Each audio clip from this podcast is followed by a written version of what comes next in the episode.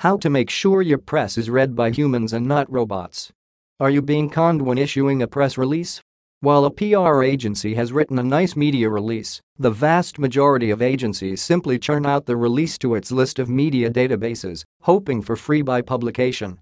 This is what the industry calls earned media. On the other hand, paid media gives those circulating their releases full control over your branding and messaging. It added another two levels to it, and it means getting paid only based on success. Circulating press releases is big business, but publications such as It are often not on the earning side of this money-making business. Big distribution wire services like PR Newswire get paid to circulate releases to publications and at the same time is charging licensing fees to key publications Many times press releases end up on hidden back pages of portals like Yahoo Finance, Business Journal, and generate impressive reports in estimating the number of possible readers. eTurboNews is now making sure that readers of commercial press releases published on ETN portals are actually humans and not robots. When analyzing distribution reports for posted press releases by some wire services, one can find computers talking to each other the company posting the release often receives reports with million-strong numbers, when in fact only a couple hundred saw the story published in a legitimate publication.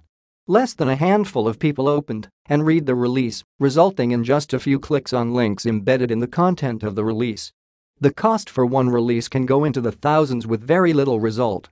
Earned media means publications that actually have the desired audience are almost always on the non-earning side of this chain. There is very little incentive to publish a press release that includes advertorial content.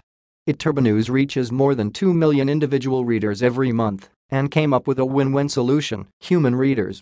It new unlimited release posting plans assure clients only get charged when a reader is actually motivated enough to open the press release, reads it and clicks on a link he is interested in. Most links go to websites of the company posting. Once a reader clicks on such a link, there will be a charge between 15 cents to $1.50 per click, depending on the plan. The maximum charge will never exceed 1,000 clicks per release. It's in the interest of Turbonews to position commercial releases well, analyze it for keywords and spicy headlines, and position it for search engines, news apps, and aggregator news services like Google News. Every press release will be included in the ETN award-winning global email newsletters more than a half million readers will receive a push notification on their computer terminal showing the release headline with a link to the story. Press releases posted on eTurboNews are converted into an audio file and posted on eTurboNews. It will also be converted into a podcast. Podcasts are converted into a livestream video and posted on more than 16 platforms, including YouTube, Apple, SoundCloud, Anchor, Google, etc. The release will be translated into more than 50 languages and included on Eton's new, independent, and dedicated foreign language news portals.